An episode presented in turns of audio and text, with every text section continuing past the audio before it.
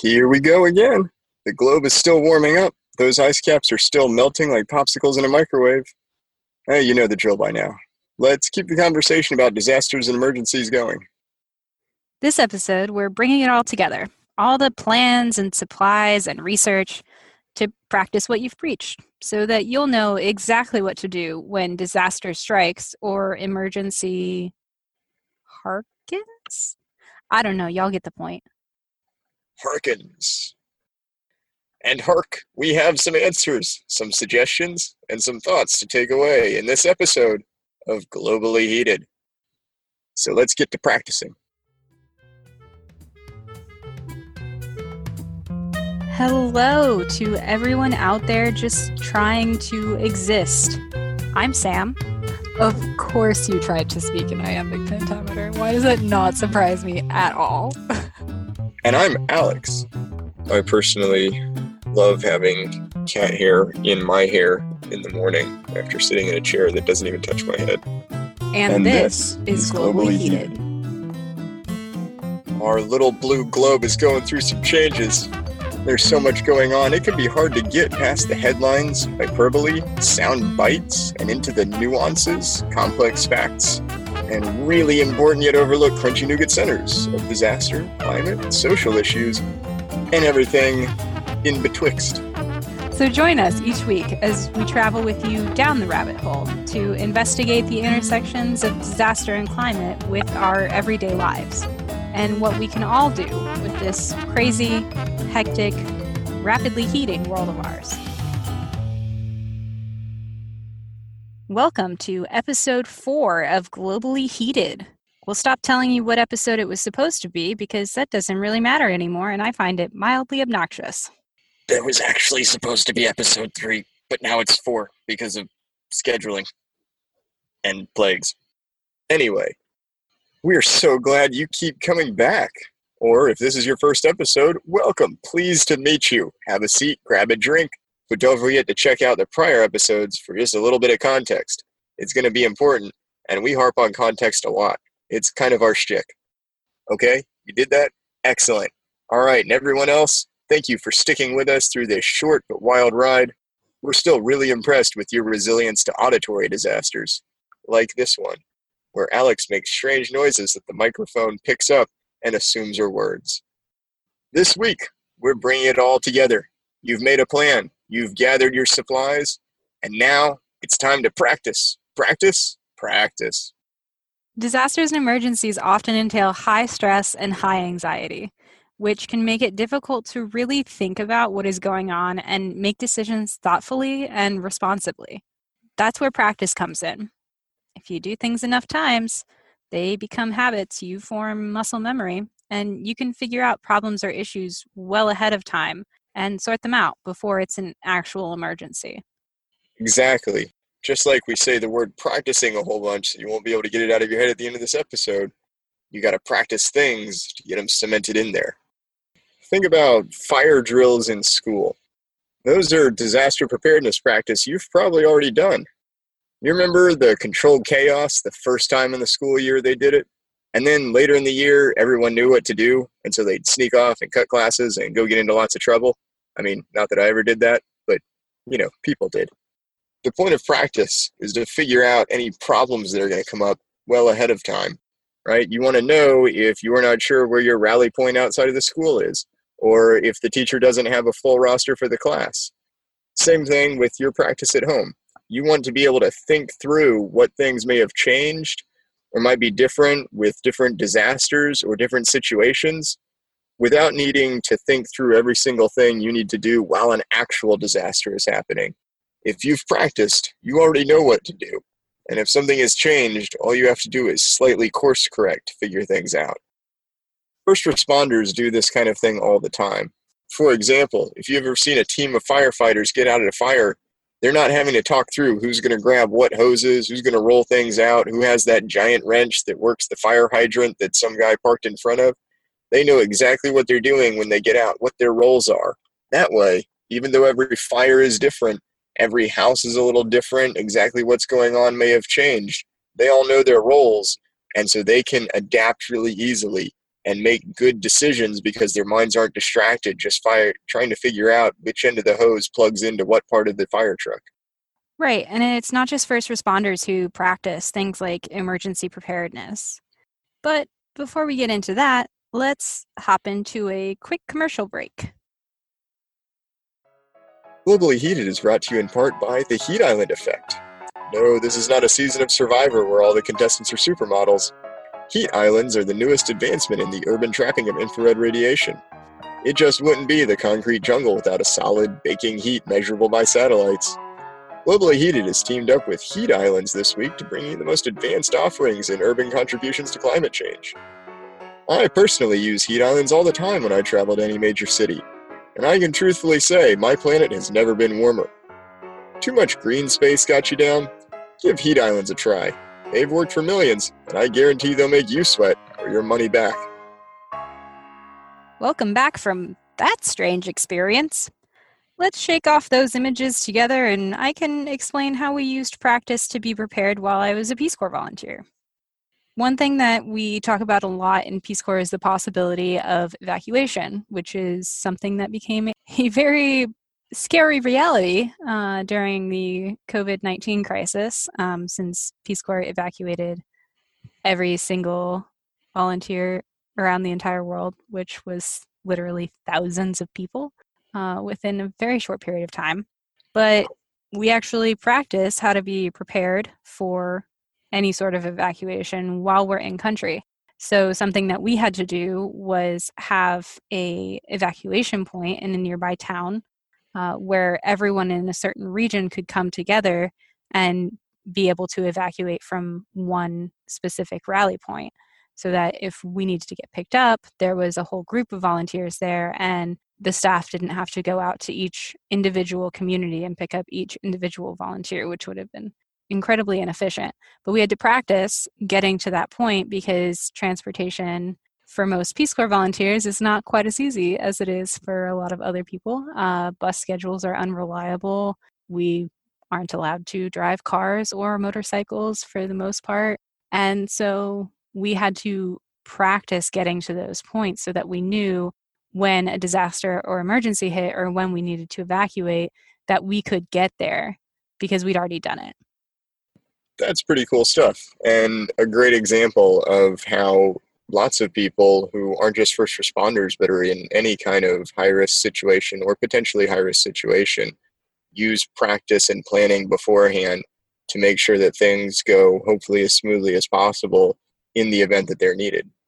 Hopefully, no one out there that's listening to this is having to evacuate from a foreign country. But uh, if you are, I hope we're entertaining on the uh, long flight or uh, you know boat ride in a cargo container or however you're getting out of there.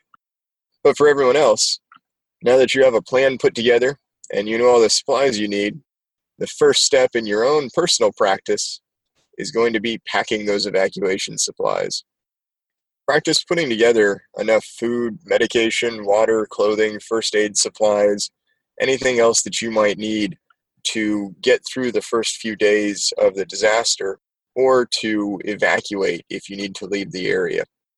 The exact amount will depend on how far you're going to have to travel and how long it will take you to get there, or how long you think you might have to shelter in place during the disaster.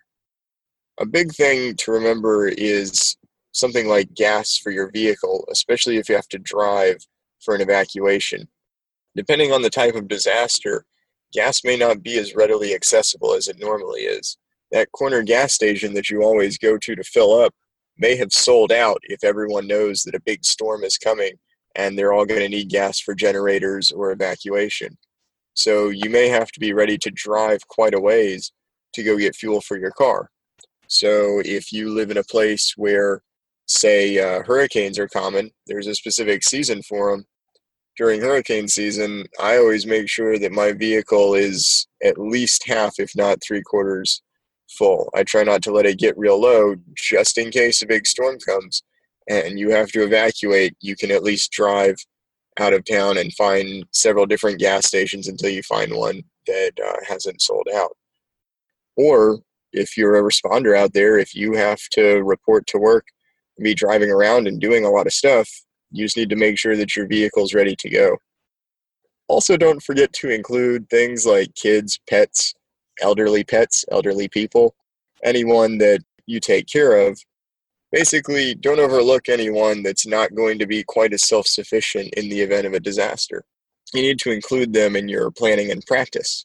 If you have kids that are old enough, have them practice packing their own bags and help them out so that they know what they need to put in there, right? Not just stuffed animals and gummy bears, but also things to round that out, like Reese's Pieces, and what they can pack themselves and what you need to pack for them in the event of an emergency. So you need to teach them those things. If you have pets, I guess you can practice putting them in the car or they can just hang out while you do all the work. I'm not super sure exactly what pets do.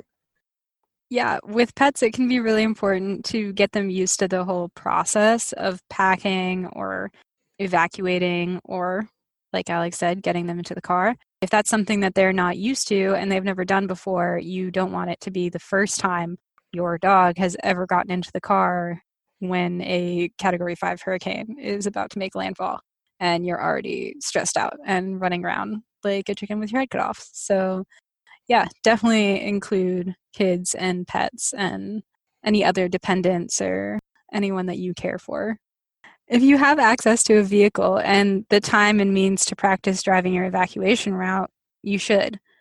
Remember that cell service may be spotty or non existent during a disaster. Practice your route so that you can memorize landmarks that will get you to that location without needing a GPS. And practice getting to any emergency meetup locations. If you have kids that are in school, pick a day to practice with them. Guide them to any emergency pickup location and coach them through who they may need to call. Make sure they know your phone number by memory and any other important emergency numbers. If you have an elderly relative or other dependent that you care for, make sure they're comfortable getting to safety on their own. Don't just talk about it, walk through it with them. Obviously, there will be parts of your plan that you can't physically practice or maybe practicing is beyond the constraints of your time and financial resources. Either way, that doesn't mean you can't practice at all. But before we get into practicing without having to spend a bunch of time and money, uh, let's take a quick break for a totally nonsensical commercial that's going to waste a lot of time and money. This week's episode of Globally Heated is brought to you by Low Bandwidth Reverb you too can be the center of attention at your next socially distanced work meeting. Just lower that bandwidth and get some good echoes, pauses, full on freezes, and the best, ear splitting feedback. Rock the meeting and ruin people's day with low bandwidth reverb. Low bandwidth reverb, not reverb. Sure to win someone some conference call bingo points. And we're back. And all of little more disturbed for having listened to that commercial. Anyway, as we were saying, in public safety, we do exercises, which some people call practices or field training events. I don't know, things that we regularly do to walk through situations and get to get our uh, bearings. And I'm just rambling, so I'm going to. And oftentimes we do ones that are called tabletop exercises. These are exercises that usually involve a large tabletop, preferably in a conference room, preferably with plenty of donuts and coffee. That's how you lure people into them. And then you have to lock the doors so that they stay there because otherwise they will say they're going to the bathroom and never come back. Tabletop exercises are basically a guided walkthrough of everything that you're going to do in a disaster for professional responders, usually it's making sure that everyone has coordinated and talked through what their part of the response is going to look like. So, say utility workers are going to need to go out after a storm and work on down power lines, and they might need fire rescue to assist them with caring for people that may have been injured by these power outages or collapsed lines or whatever. So they're going to make sure during these tabletop exercises that their people have ways to communicate with each other. What if cell signals down? Do they have radio backups? All these things. So they're just talking through their process and kind of gaming things out. They're visualizing exactly what they're going to do as much as possible so that they can encounter any problems that they might have ahead of time and figure out workarounds before the actual disaster happens. You too can do a tabletop exercise on your own with your own personal response plan. For example, evacuation routes. If you can't drive or walk your evacuation or emergency rendezvous routes, go ahead and draw them out on a map. Or you can use something like Google Street View to identify landmarks that you'd be very likely to recognize when you're actually on the ground driving or walking or however you're going to leave. As far as supplies, if you can't put everything together all at once, just go through your list and evaluate what you're actually going to need and think about where you're going to have to go in your home or vehicle to get those things. Make sure that it's reasonable, that you're not having to fight your way through the attic past a whole bunch of Christmas decorations you haven't put up in five years to go get that, you know, little emergency kit that you packed forever ago and has a bunch of expired stuff in it. Think like, oh, could I get to this in a hurry? and then think critically about the things that you are taking. Make sure that you have the essentials. It doesn't do you a whole lot of good to evacuate from a really bad storm and then not have any water with you. Yeah, a lot of what we do in tabletop exercises is exactly that. We think critically about the situation, ask thoughtful questions, and assume some things will go wrong or differently than we might anticipate when we run through different scenarios. Then we think about solutions to problems and practice them so we are as prepared as possible before we're stressed by a disaster. There's no reason you can't do the same at home, at work, or in your community. Part of your practice should be having preparedness conversations with the people around you. Awesome. You have a company plan for evacuating the building in the event of a fire? Cool. Can you use that evacuation plan if the hazard is a tornado or an active shooter? Is that plan going to need to look different for those situations? Practice and mentally walking through those scenarios with your coworkers and supervisors will allow you to recognize where those plans may have struggle points and how best you can correct or adjust them. Sam has actually been very industrious and written a blog post uh, that also has a visual component that is a tabletop exercise you can adapt to use with your family, community, or even in a workplace setting. So you should go check that out if you're still unsure what kind of practice you can do and what it would look like and how you can do it without a lot of expensive supplies or driving a long way to practice something like an evacuation route. Finally, another great way to kind of bolster all this practice that you're doing is preparedness training. Training is guided practice to gain certain skills and abilities. You use it to make yourself more prepared and more confident. So, training itself is not an all encompassing disaster response. Knowing CPR and first aid are not your solutions to every situation. They're tools that you get to carry with you without really having to carry anything with you. Although, I guess CPR and first aid, it's helpful to have a few things. There are other classes that a lot of times people don't think about. For example, defensive driving which is not like some super crazy James Bond style spinning the car around driving. It's how to be a safer, better driver, how to look further ahead on the road as you're driving so you can see bad situations coming up, what to do if you have a tire blow out um, or hit a slick patch and start to hydroplane. These really basic driving skills that really most of us don't have and don't get a chance to practice. So, getting some of these trainings can help you with just everyday parts of your life if something goes wrong. But especially in a disaster, it gives you a little bit more ability to be self reliant and to be a little calmer knowing that you have some of this training and experience. But until you can put that information and those supplies together and really know what you're going to do with them if and when a disaster does strike, you could be stuck in a situation where things are a little tense you might be a little bit panicked or a little bit concerned or have a lot on your mind. You might be worried about other people you know you need to take care of. And just because you haven't walked through these things before, it becomes a much more major stumbling block than it needs to be. So, practice is incredibly important. There's a saying called practice how you play, and it just means take things as seriously as possible. Think and walk through them in as much detail as you can. Anything that you can actually play out and physically do, go for it. That is a great way to really foolproof it. Make sure you've thought of all those little things that sometimes slip our mind when we're just picturing a process rather than actually doing it. But short of that, we have tabletop exercises, which are just a way to play out what you're going to do and how you're going to do it in the event of a disaster. All of this helps make your mind more resilient, which is going to make you more resilient in the face of a stressful situation. And that way, you can become one of the people that helps themselves and their community get through the disaster rather than becoming a victim.